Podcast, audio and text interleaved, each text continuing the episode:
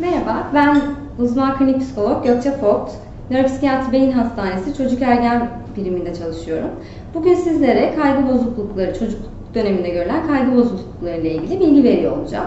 İlk olarak korku ve kaygı arasındaki farkı anlatmak istiyorum. Daha sonrasında ise çocukluk döneminde hangi kaygılar görülür ve hangi durumlarda tedaviye yönlendirmek gerekir ve tedavide biz neler yapıyoruz bunlarla ilgili kısaca bilgilendireceğim.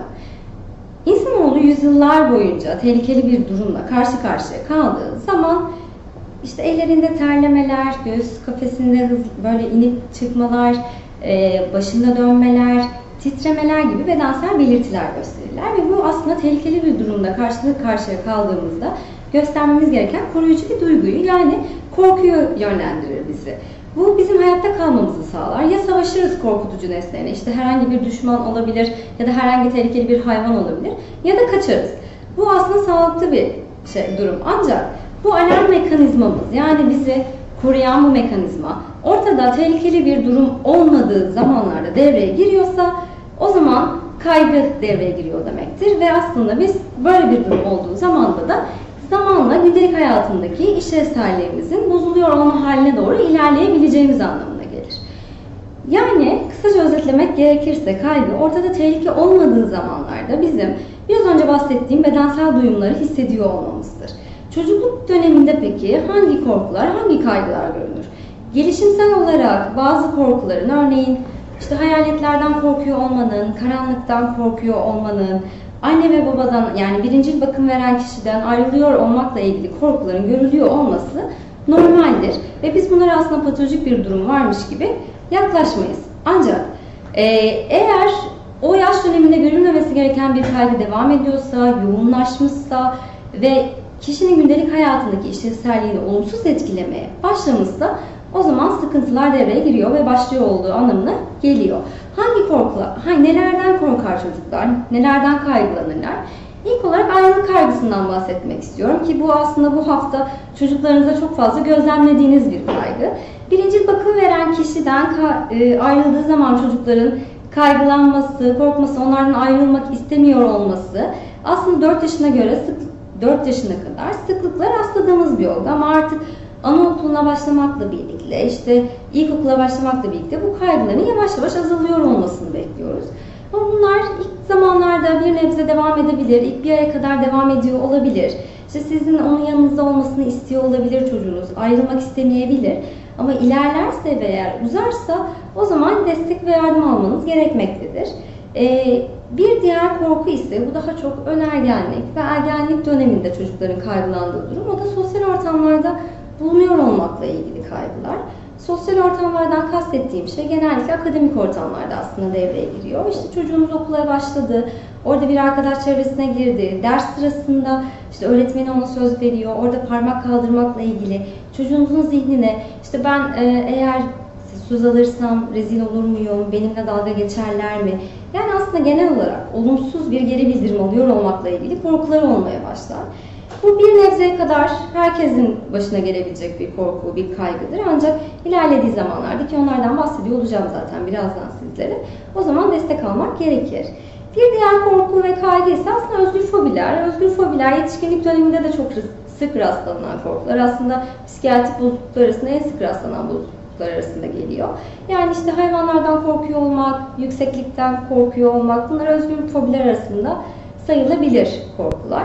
E, bunların işte artık aslında kişinin işlevselliğini bozduğu, çok fazla yoğunlaştığı, kişinin kaçınmalarından dolayı artık gündelik rutin hayatını idare ettiremediği e, bir boyuta geldiği zamanlar sıkıntı verici durumlar olur.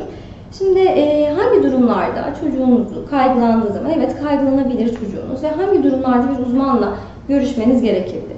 İlk olarak kaygı ve korku evet herkesin hissettiği ve hissetmesi gereken doğal duygular aslında.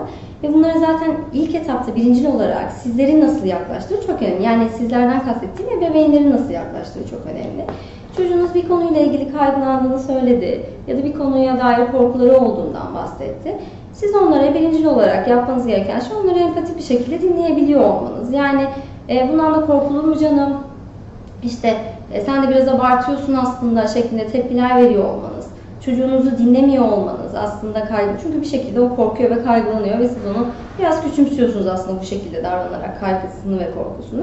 O zaman olumsuz bir şekilde bu kaygısını ve korkusunun ilerlemesine sebebiyet verir. Ee, ve tabii ki de ilerleyen zamanlarda da dediğim gibi yani aslında yapabileceği şeyleri yapamaz hale gelmeye başlar. Ee, bu sebeple sizin ilk olarak onu dinliyor olmanız ve aslında anlıyor olmanız gerekli. Daha sonrasında da yapmanız gereken şeylerden bir tanesi ki zaten ebeveynlerin e, bir kaygı, korkunun patolojik bir hale almasındaki en önemli yapması gereken şeylerden bir tanesi çok fazla onunla birlikte çocuğunuzu mücadele etmekle ilgili motivasyonunuz olması ve onu yönlendirmeniz. Yani nasıl yönlendirebilirsiniz? Çocuğunuz size işte bir köpekle ilgili köpekten korktuğunu söyledi. Köpeklerle ilgili ona bir e, aslında köpeklerin korkulacak bir e, hayvanlar olmadığından bahsederek, onlarla ilgili hikayelerinizden bahsederek ve daha sonrasında minik minik maruz bırakma çalışmaları yaparak e, kişi çocuğunuzun kafasında kur, kurguladığı o korkutucu durumun aslında gerçekleşmeyeceğini ona göstermenize ihtiyacı var. Buradaki önemli kriter biraz önce de söylediğim gibi küçümsememeniz, yanında olmanız ve onun bu korkusunun üzerine gitmesiyle ilgili onun yanında olacağını destekliyor olmanız. Tabii ki de her zaman bu şekilde ilerlemiyor.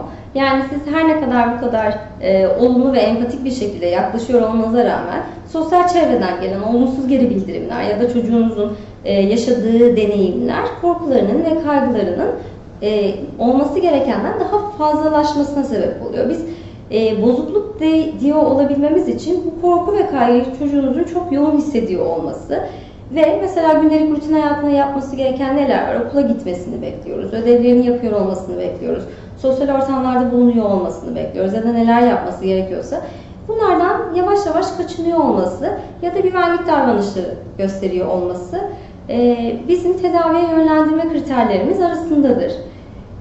Güvenlik davranışlarından kastettiğim, bunlara örnek vermek gerekirse, biraz önce bahsettiğim gibi sosyal ortamlardan çocuğunuz korkuyor olabilir. Ee, ve sosyal ortamlarla ilgili örneğin sınıfta en arkaya oturması, hocasıyla göz kontağı kurmuyor olması, işte ona söz hakkı verilmemesi için yapması gereken bazı aldığı aslında kendini güvende hissedeceği durumlarda, e, durumlar içerisinde sokuyor olması. Bunlar güvenlik davranışları.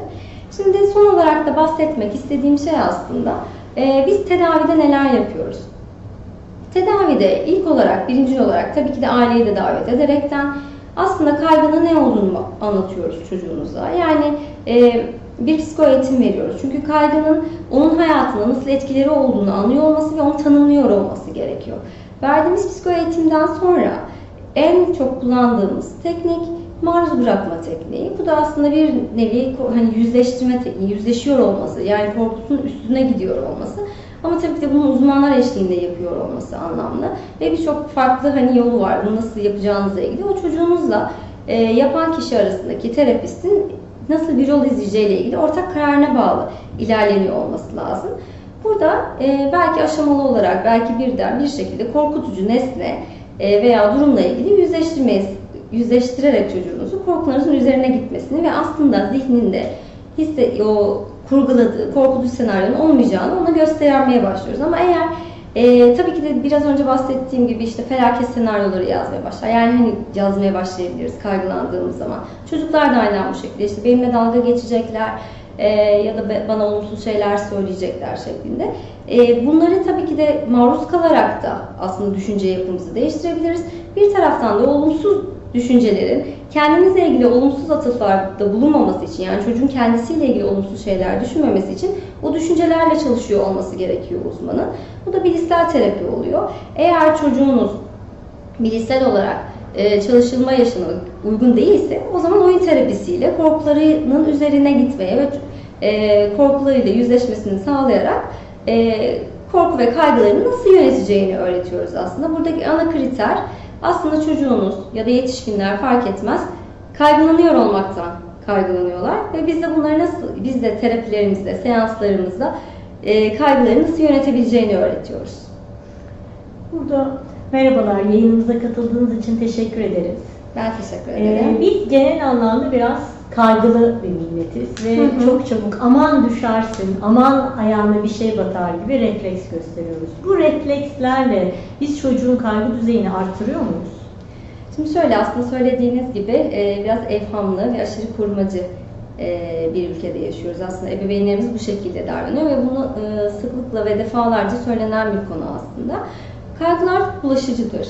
E, kaygı duygusu çok fazla bulaşır ve bir diğer taraftan evet biliyoruz ki genetik geçişimiz de var, genetik geçiş de var kaygı duygusunun ama daha çok sosyal öğrenme yoluyla oluyor. Yani birinci bakım veren kişi çocuğa dair işte onu yapma, e, ya da işte ben senin adına yaparım gibi şeklinde ya da Aa, oraya gitme, Aa, oradan başına bir şey gelir şeklinde bir tutum sergilerse eğer çocuk da ister istemez kaygılanmaya ve korkuyor olmaya başlıyor. Evet bu da tabii ki de eğer zeminde de böyle bir e, genetik geçiş varsa kaygılarını ve korkularını arttıracaktır. Peki aileler böyle durumlarda yani sakin olarak ve bu bilinçle çocuğa nasıl davranmaları gerekiyor? Yani çocuğun e, aman düşersin Hı hı. demek yerine hangi cümleleri bizim kurmamız gerekiyor çocuğa? Şöyle aslında şöyle düşünün. Mesela küçük yaşta bir çocuğunuz var ve bir e, durmaması gereken bir yerde duruyor. Yüksek bir yerde duruyor ve oraya doğru yaklaşıyor. Siz aman düşersin deyip hareket edeceğinizi orada aslında o cümleyi kurmadan onu bir şekilde o ortamdan uzaklaştırabilirsiniz ki sözel olarak algılayamayacak bir yaş döneminde oluyor olmasına rağmen. Yani aslında kendi kaygılarımızı kontrol etmeyi öğrenirsek, kendi kaygılarımızı biraz da hani e, davranış olarak göstermemeye başarırsak o zaman çocuğumuza da yansıtmamış oluruz bir taraftan. Tabii ki de öncesinde bütün tehlikeli durumlarla ilgili gereken önlemleri alıyor olmamız gerekli. Ve böylelikle de çok fazla tehlikeyle karşılaşmamız sağlandıktan sonra aslında gereken her şeyi yapmış oluyoruz ebeveyn olarak. Bir de e, maruz bırakma ile ilgili önce bir küçük not paylaşacağım. Sonra da bunu biraz açmanızı rica edeceğim. Hı hı. Şimdi yaz günlerini geride bıraktık. Genelde sahil şeridinde havuzdan ya da denizden korkan çocukları ebeveynleri itmek ya da zorla havuza ya da denize e, sokmak suretiyle e, aslında bir tür maruz bırakıyorlar ve hani suya alıştırmaya çalışıyorlar. Tabii Bu yöntem çocuklar için ne kadar uygun ve bahsettiğiniz maruz bırakmak aslında nedir? Şimdi şöyle aslında e, maruz kaldığımız durumlarda biz korkuyoruz bir taraftan da. Yani maruz bırakma bir taraftan bizim için tedavi edici bir teknik evet ki uzmanlar eşliğinde uygulandığı durumlarda. Bir taraftan da korkularımızın ve kaygılarımızın oluşmasına sebebiyet veren bir durum. Yani e, çocuk orada e, annenin veya babanın onu zorlamasıyla birlikte suya veya işte denize sokulduğu zamanlarda tabii ki de o korkusunun oluşuyor olması ve hani biraz önce bahsettiğim aslında kaygılanabilir, evet korkulabilir ama patolojik bir hal alıyor olmasını ve kaçınma davranışı göstermesine sebep veren bir davranış olacaktır bu. Bir de e, çocukların gösterdiği kaygı durumlarıyla ergenlik Hı hı. çağında ve yetişkinlerin gösterdiği kaygılar birbirlerinden farklı. Hı hı. Bu kaygılar giderek artar mı? Hani çocuklukta başlayan kaygı durumu e, eğer buna da yatkınlık varsa ve aile de besliyorsa bu kaygıları ergenlikte ve ilişkin yaşlarda da devam eder mi artarak? Ee, ya da hani bu kişinin kendi kontrolünde olur mu? Kişi bilinçlendikçe bunları bastırmayı öğrenebilir mi? Şöyle, e, e, çocukluk döneminde, bazı yaş döneminde korkular ve kaygılar yani bazı yaşlara has korkular ve kaygılar vardır. Eğer e, bu korkulara, bu kaygılara e, gereken müdahale yapılmazsa ergenlikle birlikte ve ileri genç yetişkinlikle birlikte bu kaygıların patolojik bir hale alması bizim aslında çok sık gözlemlediğimiz bir durum. Bu sebepten dolayı eğer ebeveynler, yani burada çok önemli bir faktör ebeveynler. O yüzden hani hep aslında ebeveynler, ebeveynler diyoruz ama gerçekten e, çocuğun ruhsal sağlığında en önemli kriter ebeveynin nasıl bir tutum içerisinde olduğu. Ebeveynler eğer beslerlerse kaygıyı, evet ileriki dönemlerde ciddi anlamda kaygı bozuklukları yaşıyor olması bekliyoruz biz yetişkinlik döneminde. Peki son olarak sizden tavsiyeler rica ediyoruz. Hep dediğiniz gibi anne ve babalardan bahsettik. Kaygı, yani kaygılanan bir çocuğun karşısında ailelerin yapması gereken ve yapmaması gerekenleri böyle bir iki tane ipucu vererek bizimle paylaşırsanız seviniriz. Benim en çok gözlemlediğim şey aslında kaygıların küçümseniyor olması, kaygının ve korkunun küçümseniyor olması. Bizim için e, kaygı verici bir durum olmayabilir ama karşımızdaki için çok fazla kaygı verici bir durum olabilir. Hele o küçük bir çocuksa eğer onun için felaket bir durum olabilir. O yüzden aslında ebeveynlerin birincil olarak yapması gereken şey evet kaygılandığını ve korktuğunu söyleyen bir çocuğu e, kaygısını gerçekten anlamaya çalışmaları. Evet korkabilir, evet öcüler yok deyip kestirip atmak değil ya da hayalet diye bir şey yok deyip hani onu e, kaygısını görmemezlikten gelmek değil. Onu dinlemek, evet o böyle bir şey olduğuna inanıyor ve böyle bir şey olduğunu düşünüyor olabilir. Ne yapabiliriz bu durumda? Yani aslında bu basit soruyu onunla birlikte çalışarak Ee, evet böyle bir kaygım var, haklısın ama kay- kaygılandığın zaman senin ne yapmama ihtiyacın var? Yani nasıl yanında olabilirim? Bunu sormalarına ihtiyacı var. Tek yapmaları gereken bu aslında. Onun dışında da tabii ki de dediğim gibi biraz önce e, onların ellerinde olmayan durumlar olabilir. Özellikle işte o sosyal ortamlarla ilgili, ilgili olunan durumlarda. E, böyle durumlarda da destek almaları için yönlendirmeleri anlamlı olur. Çünkü çocuklar bir şekilde kendi başlarına bazı şeyleri çabalayıp çabalayıp yapamadıklarını gördükçe özellikle ergenlik döneminde de kendileriyle ilgili olumsuz şeyler düşünmeye başlıyorlar. E, bu da ileride bizim için daha sıkıntı verici durumlara sebebiyet veriyor. Ne kadar erken müdahale edilirse ve ne kadar erken aslında bir uzmanla konuşup nasıl davranılması gerektiği öğrenilirse o kadar faydalı olacaktır. Yayınımıza katıldığınız için çok teşekkür ederim. Ben çok teşekkür ederim. Çok sağ olun.